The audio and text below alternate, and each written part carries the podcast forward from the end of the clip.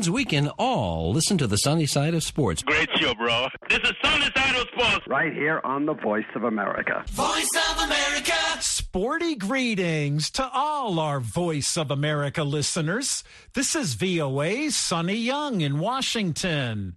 Welcome to the July 12th edition of the Sunny Side of Sports. Quarterfinal action kicks off Wednesday at the Africa Women's Cup of Nations football tournament in Morocco. Morocco will host Botswana in the capital, Rabat, and Zambia will play Senegal in Casablanca. On Thursday, South Africa will take on Tunisia in Rabat, and Cameroon will play defending champion Nigeria in Casablanca. The winners of the four quarterfinal matches in Morocco will qualify for the 2023 Women's World Cup in Australia and New Zealand. The Super Falcons of Nigeria are bidding for a record extending 10th African title in Morocco. They began group play with a 2 1 loss to South Africa, but then came back to beat Botswana 2 0 and Burundi 4 0.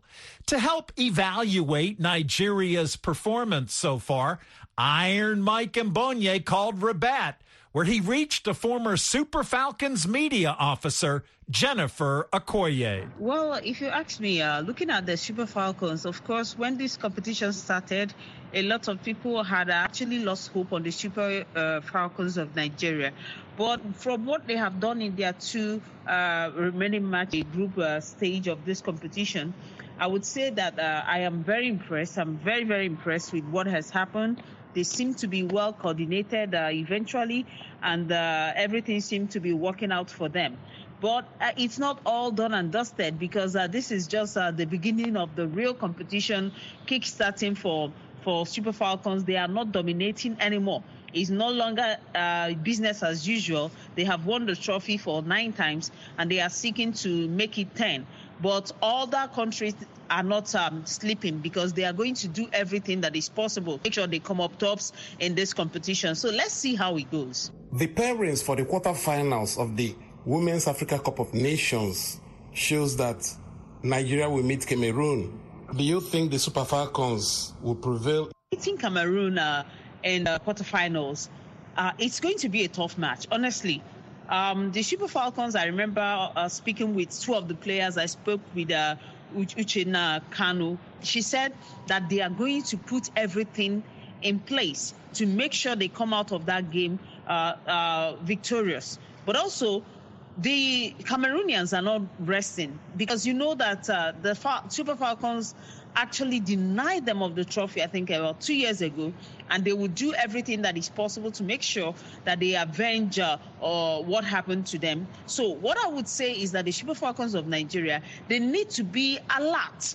Think that is all done and dusted because of the fact that you win, you won your to a group stage uh, game and then you think that all is done and dusted for you guys? No not at all. That is uh, actually the beginning of the competition if you ask me. From what i'm seeing i think this is the time that they would actually put in everything that they've got in this uh, uh, uh, 2022 uh, WAFCON and then tell everyone that they are here to stay and they are not just uh, nine time champions for uh, just lip sake, but for the real deal of the competition. What's your assessment of debutant teams in the Women's Africa Cup of Nations like Togo, Botswana, and Burundi? For me, in this competition, um, for the debutants, uh, Togo, Botswana, and Burundi, one thing I would say is that Burundi actually surprised me in their first game against uh, Botswana. When they won that game, I was expecting that um, they were going to be so tough for the Super Falcons in that in that uh, uh, third game for the Super Falcons. But unfortunately, you saw what happened. Uh, that that game ended four goals to nothing in favor of uh, the Super Falcons of Nigeria. Well, for me, I would say that uh, Burundi, to some extent, have actually shown that they've got what it takes. Uh, but unfortunately, they couldn't really cement what they started. Botswana, Togo, mm, well, uh, they are debutants, and uh, sometimes for debutants, it doesn't actually work out so well for them. Uh, but I would say that uh, this is a good start for uh, the both countries. It's no longer as business as usual for countries that thinks that the dominance has actually been there for them. For instance, the Super Falcons of Nigeria, I've said it before, repeat it again, is no longer business as usual because what they have achieved in the past, uh, uh, I mean, the past nine times they have won the trophy is no longer the business as usual. Now, all the countries seem to have stepped up. Morocco is doing so well, uh, if you look at them very well, and then it is not taken. They are going to do everything that is possible to make sure they lift the trophy at home. And also Cameroon. Cameroon will do everything. They will do everything. They will put in their best to make sure that Nigeria do not uh, go home with the trophy this time around. So for the three countries um, that debuted uh, for for this uh, uh Women African Cup of Nations, Togo, Botswana, and Burundi, I would say that I will give it to Burundi. They really did so well, but unfortunately, it didn't work out so well for them the way they started. That's Jennifer Okoye, a former media officer of Nigeria's national women's football team. And she spoke with Iron Mike Mbonye on the telephone from Rabat, Morocco. Rabat is also where the Confederation of African Football Awards ceremony 2022 will be held on July 21st. The big award is the CAF African Player of the Year. Former Liverpool teammates Sadio Mane and Mohamed Salah once again are vying for the trophy.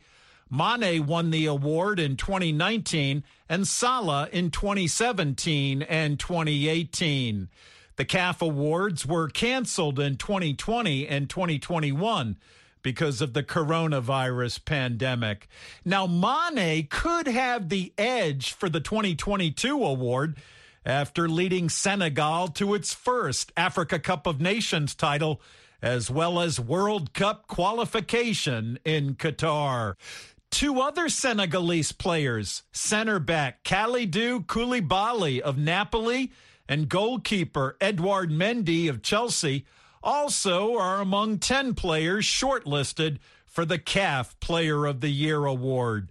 The six others are 2016 African Player of the Year, Riyad Mahrez of Algeria and Manchester City, Karl Toko Ekambi of Cameroon and Lyon, Vincent Aboubakar of Cameroon and Al Nassr Sebastian Haller of Ivory Coast and Borussia Dortmund, Naby Keita of Guinea and Liverpool, and Achraf Hakimi of Morocco and Paris Saint Germain. Five other awards will also be handed out in Rabat on July 21st after voting by captains and coaches of African national teams, CAF technical committee members, and selected media. I'm Sonny Young in Washington, and you're listening to the sunny side of sports on The Voice of America. Follow the sunny side of sports on Facebook and Twitter. My Facebook address is facebook.com forward slash VOA Sunny, and my Twitter handle is at VOA Sunny Sports. Also, please note, we've moved our programs to voaafrica.com. There you'll find your favorite VOA TV and radio shows, including the sunny side of sports and a whole lot more. Find us on voaafrica.com. This is the voice of America. Washington, D.C. As British Prime Minister Boris Johnson prepares to leave office soon, what does his departure mean for UK Africa relations?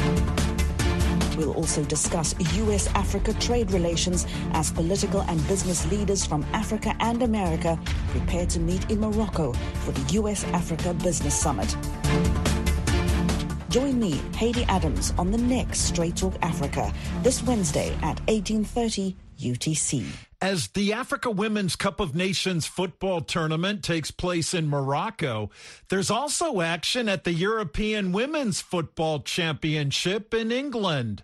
Host England routed Norway Monday 8 0 to become the first team to advance to the quarterfinals. Beth Mead had a hat trick for the English women, and she's now the tournament's leading scorer with four goals. The game was played at Falmer Stadium in Brighton and Hove, England, with a near capacity crowd of 29,000 on hand. In another Group A result Monday, Austria defeated Northern Ireland 2 0. Austria now has one win and one loss, while debutante Northern Ireland, with two losses, has officially been eliminated. The Austria Northern Ireland game was played in St. Mary's Stadium in Southampton, England, the home of the English Premier League club Southampton. The Saints of Southampton will play their first match in the 2022 2023 EPL season on August 6th when they visit Tottenham Hotspur. That same day, the newly promoted Cherries of AFC Bournemouth will host Aston Villa in the opening EPL match for those teams. VOA's Mike Hove recently had a chance to talk with Jordan Zemura, the 22 year old left back for Bournemouth and Zimbabwe's national team. And Mike asked Jordan about his career in England and in Africa. Um, I feel like it's been a very good, it was a very good season last year. And I think um, as a team, we really grew together and bonded as one. And if you see our changing room, we're all really close friends. And like, it was just, I guess some, people may say destined, but like, I think we worked really hard in the preseason last year. And now we're just really excited to get going this season. Your career has progressed so, so quickly over the past couple of years. Um, in August, you were actually the player of the month at Bournemouth. Uh, congratulations on that. You scored so many goals as a left back. Congratulations on that. What are your thoughts on the analysts on what people are saying about you and how your career has progressed? Um, of course, it's flattering. It's nice to hear and stuff like that when people speak well of you. Of course, that's human nature. It's nice to be complimented. It's nice to know like what you're doing, you know, the hard work that you're doing. People are seeing it as well. But I think like from for football's a very um it's an up and down sport. So you know, like as much as there was highs, there was obviously lows. Like from my injury to getting back to getting back to my best as I could, and then obviously yeah. So obviously I thank thank the analysts for saying what they said and stuff like that, such as like the goal contributions that I've helped towards the team, and just all in general. Really, it's been um it's very nice to hear, and obviously my mom always keeps me grounded. She's always telling me, "Come on, it's the next one now." Um, let's talk about your Afcon uh, appearance because that's arguably the most important appearance for the Warriors. Um, yeah. What was it like playing up against Africa's elite, Africa's best in Afcon? being able to perform at the bigger stage, AFCON was just, it was surreal for me because it's something I've watched from young when I used to see the likes of Didier Drogba, you know, Yaya Toure, players of those standards playing this tournament. I actually think, wow, like these are African players that play in the Premier League and they're representing their country. Like it filled me with a sense of pride and sort of something from a young age. I've always thought, you know what, one day, like when I hopefully, uh, God willing, I get there, I'm not not gonna like look back on it. and take my opportunity. And yeah, to perform in that competition, Cameroon was a very beautiful country. Of course, I didn't go to as planned as getting out of the group, but obviously winning against uh, Guinea was, uh, was an amazing experience. I think that just showed the nation like what's to come, showed like how good the young youngsters coming through are and stuff like that. And obviously the old play, the older players there, they helped lead us and stuff like that. So yeah, it was, it was surreal for me, very surreal moment you, you, know there's so many players that are born in different countries and end up representing their countries where they live right so yeah. uh, you were born in england why choose to represent zimbabwe when you could easily you know work hard and and, and play for england it was always in the back of my mind but i remember being 20 and i was just like you know what i want to I want to play men's football. I want to play first team football. I hadn't been on loan or anything like that. I was training with the first team. And I was like, this is, I've played a few games. I made my debut against Crystal Palace, played Man City.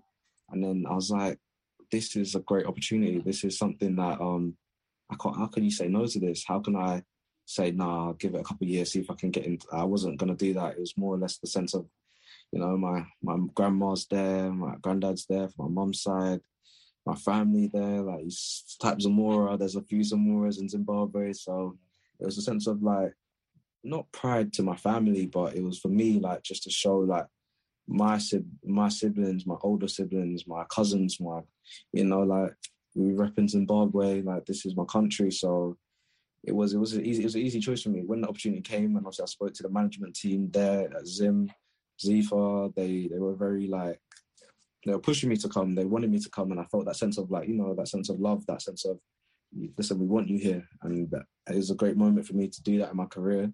I think without that, I don't think I'd be where I am now. So I think it was a great step up at the time. At 22, you were about to play in what is arguably the biggest football league in the world. You're going to rub shoulders with the biggest global icons on the football field.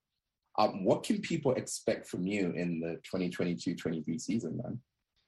You know, a young, hungry, a young, hungry man who's ready to take take on the world. Really, like I've, you know, I fear no one. You know, I'm ready to go and compete at the highest level and also to learn. I think that's one of the biggest things. I think last season I learned a lot in the championship and I can only thank obviously the manager and giving me that trust to play in that division because I tell you it's a tough tough division. Of course, it's hard. Yeah, I learned a lot, the physicality side of it. So like now, going into the EPL, I know like you said, like global icons, the likes of Ronaldo, Fernandes, and players like this. It's it's amazing because you know I want to learn from them. I want to see how they play on the field. Of course, I want to compete and wanted to want to win games, win matches. But I think the learning bit is going to be the best thing for me because that's how you improve. You can only improve by learning and you know working through like you know tough times, you know, in games. And then when you obviously when you're winning, obviously it's going to be a little bit harder this season. But yeah, I'm really looking forward to that aspect of it. That's Bournemouth and Zimbabwe left back Jordan Zemura. And he spoke with VOA's Mike Hove via Zoom from Dorset in England. Sporting greetings. This is William Troost-Ekong from Watford Football Club and Nigeria Super Eagles. You're listening to the sunny sides of sports on the Voice of America.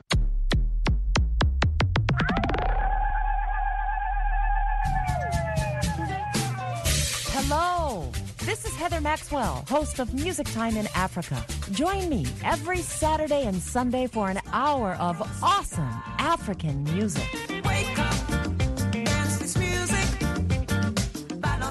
Like to stay on top of new music trends? Breakout artists? New releases? Maybe you just love the classic styles and artists of the past.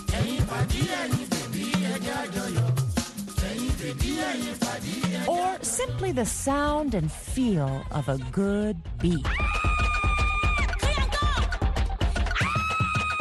Whatever your pleasure, you can get it every week right here on Music Time in Africa. So join me on your local FM station Saturdays and Sundays at 1500 and 2000 UTC. Thanks, Heather. More women's football news. The U.S. women's national soccer team defeated host Mexico Monday night 1 0 at the CONCACAF Women's Championship. Midfielder Kristie Mewis scored the game winning goal in the 89th minute in Monterrey, Mexico.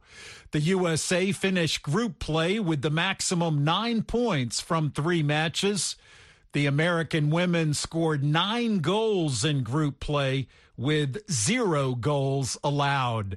The USA, Canada, Jamaica, and Costa Rica have advanced to the semifinals at the CONCACAF Women's Championship, and those four teams have also qualified for the 2023 Women's World Cup.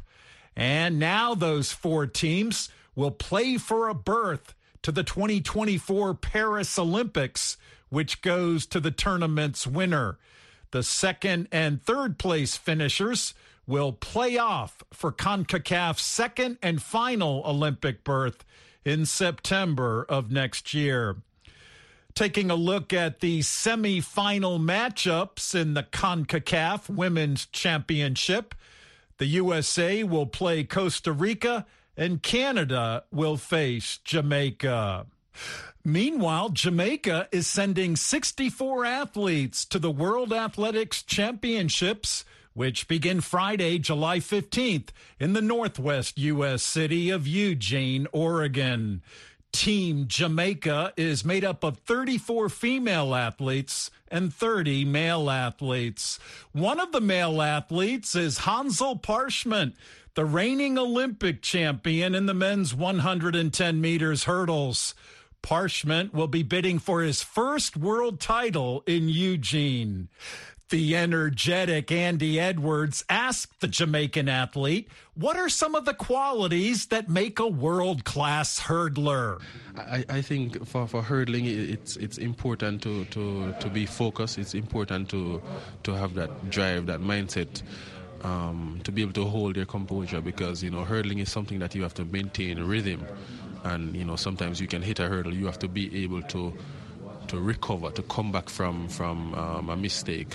Um, but of course, physical as well, because when the hurdles are very high, it's, it's good to have a height on your side. So, um, you know, I would look for somebody who I think would grow a little bit taller. Uh, but I think, um, yeah, a good combination of the physical and, and the mindset would, would be good. I think anybody could really develop that. So, um, I think the, the physical would be the, the, the most important part to look for and then the mindset can develop afterwards. You know, a few years ago, I was talking about this with uh, a British high hurdler international, Nigel Walker, um, and he said we were looking at another uh, hurdler, and I was asking him. How, how far this particular athlete could go. And he said, well, the key thing, or a key thing, is the, the, the, flexibility of the inside leg. It wasn't just looking at how tall the athlete was. I mean, height can be good, but that inside leg flexibility, getting over the hurdles quickly, was very important. Would you agree? I think I think it's important, but I still feel that you know the, the, the height would be the most important factor. Of course, you know shorter guys could could also do it, but um, having this kind of height would be the, for me the first thing to look for because I believe the other things are able to to come afterwards. We can work. You can always um, work on flexibility. You can always build up flexibility. Uh, you can always build up mindset. You can learn so much as you go along. So. Uh, I think the only, the most important thing to look for first is just the physical, and everything else will come afterwards just finally, just staying in a way in that area. Um, uh, uh, another journalist I thought was a great question about, asked about who would you like to meet in a race as a rival if you could pick from history. Um, now, just tell us what your reply was because I found it fascinating. Um, I, I, I, spoke about Colin Jackson, Allen Johnson, and Liu Xiang. You know, I, I thought I think those guys were, were awesome um, back in the day, and the most important part is that I could learn quite a bit from them, you know, because these guys were like racing to the first hurdle. You know, um, you know they always talk about how important it is as a hurdler to get to the, the first hurdle first because you know most times the race is decided at the first hurdle. That has not been the case for me over the years. I've always been last from the blocks and, and then charging towards the end trying to catch up to the guys. So i feel from those guys i could learn quite a bit you know in terms of executing the technique and, and be able to race to the first hurdle and still have the drive to finish strong at the end as well that's Hansel Parchment, the reigning Olympic champion in the men's 110 meters hurdles. He'll be competing at the upcoming World Athletics Championships in Eugene, Oregon. And Hansel spoke with the energetic Andy Edwards in Birmingham, England. Hi, my name is Julius Yego, former world javelin champion and Olympic silver medalist and you are listening to the sunny side of sports on the Voice of America. Julius Yego will captain Team Kenya at the World Athletics Championships in the USA. Yego told Kenya's The Daily Nation newspaper the team is a blend of youth and experience. Yego says the younger Kenyan athletes want to emulate the country's previous world champions and he adds he sees great hope for the Kenyan men in both the 5,000 meters and 10,000 meters races. Meanwhile, Olympic champion Peres Jepchirchir of Kenya will not compete in the women's marathon in Oregon because of pain in her hip. The Daily Nation quotes Jepchirchir saying, I'm so disappointed, but I would rather not aggravate the injury since we still have another world event next year before my Olympic title defense. Elsewhere, Burundi's Olympic silver medalist in the women's 800 meters, Francine Niyonsaba, has withdrawn from the World Championships in Eugene because of injury. Niyonsaba wrote on Instagram that she was diagnosed with, in her words, the beginning of a stress fracture last month. And Niyonsaba adds, I'm almost okay but I'm not in the shape that can allow me to perform the way I wanted. Francine Niyonsaba was planning to compete in both the 5,000 meters and 10,000 meters races in Eugene. I'm Kendra Harrison. I'm the 100 hurdle world record holder for Team USA, and you're listening to the sunny side of sports on the Voice of America. Hello, I'm Carol Castiel, host of Press Conference USA VOA's Newsmaker interview program. Join us each Saturday and Sunday when we talk with authors, analysts, and policymakers who provide fresh insight on topics ranging from U.S. politics and foreign policy to science, culture, and global health. You can listen to Press Conference USA on the radio or online at voanews.com slash pcusa. While you're visiting our website, be sure to subscribe to our podcast – We'd also love to hear from you. Just send an email to pcusa at voanews.com or connect with us on Facebook at facebook.com slash Carol Castiel VOA or on Twitter at Carol Castiel VOA. That's Press Conference USA every Saturday and Sunday on the Voice of America. Hi guys, I'm Ferdinand Omanyala, the fastest man in Africa. African 100 meter record holder. And now you're listening to Sunny Side of Sports on the Voice of America. Ferdinand Omanyala will be competing for Team Kenya at the upcoming World Athletics Championships in Eugene, Oregon. And I know Team Kenya's captain, Julius Yego, has high hopes for Omanyala winning a medal in Eugene. Here's a fun fact about Ferdinand Omanyala. He's only the third Kenyan to ever qualify in the men's 100 meters for the World Athletics Championships.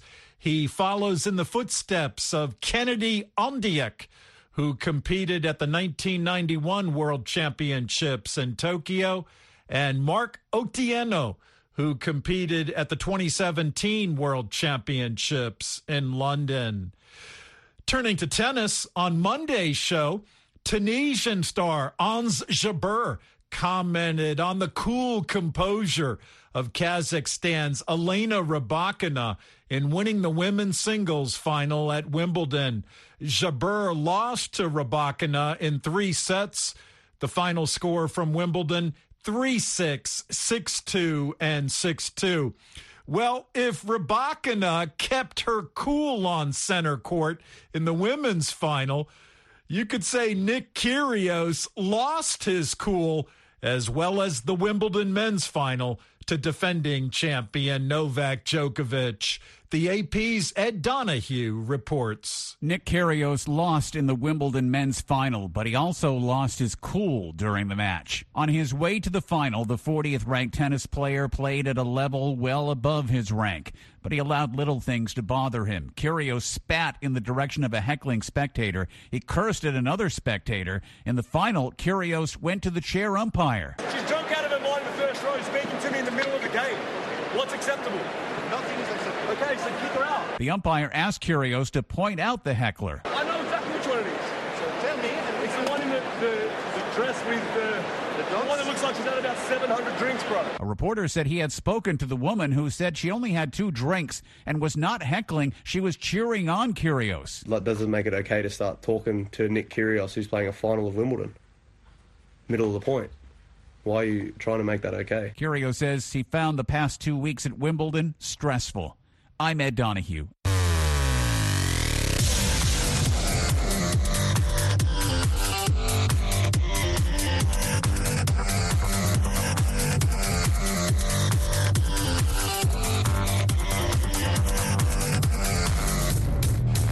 And that wraps up the July 12th edition of the show. Thank you for tuning in. I'm VOA's Sonny Young in Washington. I get it. And that's the sunny side of sports.